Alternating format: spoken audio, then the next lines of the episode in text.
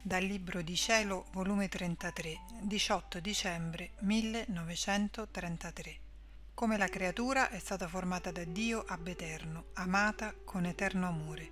Come l'umana volontà è lo scompiglio delle opere del suo creatore. La mia povera mente continua a valicare il mare infinito del fiat e per quanto si cammini non finisce mai. L'anima in questo mare sente il suo Dio, il quale la riempie tutta fino all'orlo del suo essere divino, in modo che può dire Dio mi ha dato tutto se stesso e se non mi è dato di chiudere in me la sua immensità è perché sono piccola.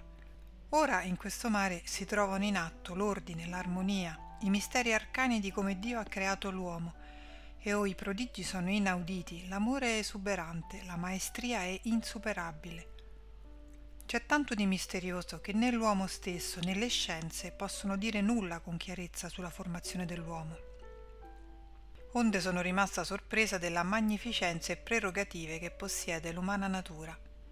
Ed il mio amato Gesù, nel vedermi così sorpresa, mi ha detto Figlia mia benedetta, cesserà la tua meraviglia se, guardando bene in questo mare del mio volere, vedrai dove, chi, come e quando fu formata ogni creatura.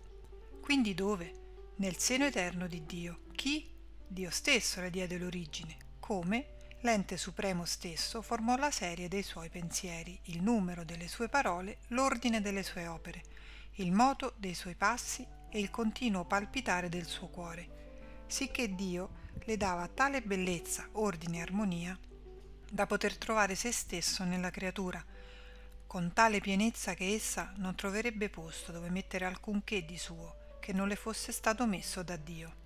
Noi nel guardarla restammo rapiti nel vedere che nel piccolo cerchio umano la nostra potenza aveva racchiuso il nostro operato divino e nella nostra enfasi d'amore le dicevamo quanto sei bella opera nostra tu sei tu sarai la nostra gloria lo sbocco del nostro amore il riflesso della nostra sapienza l'eco della nostra potenza la portatrice del nostro eterno amore, e l'amammo con amore eterno, senza principio e senza fine.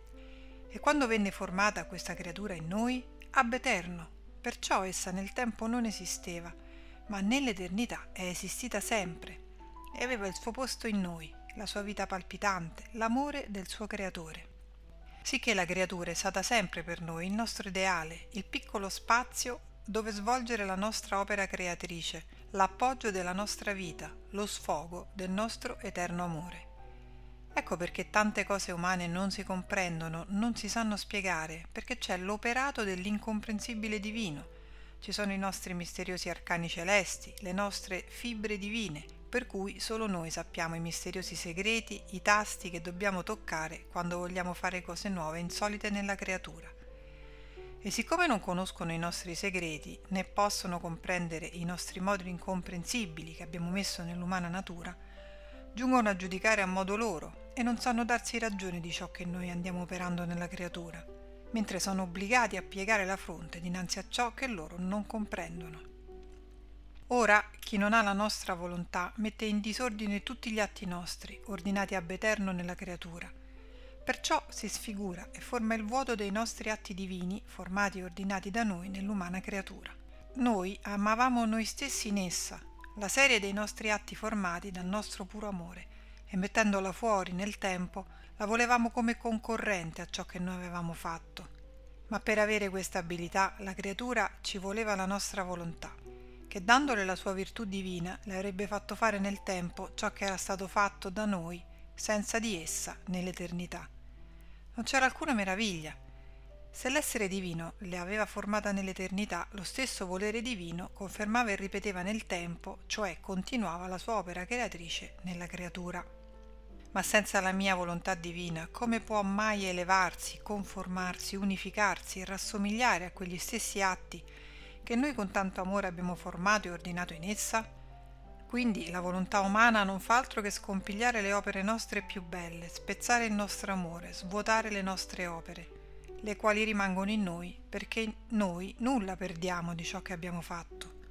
Tutto il male resta per la povera creatura, perché sente l'abisso del vuoto divino.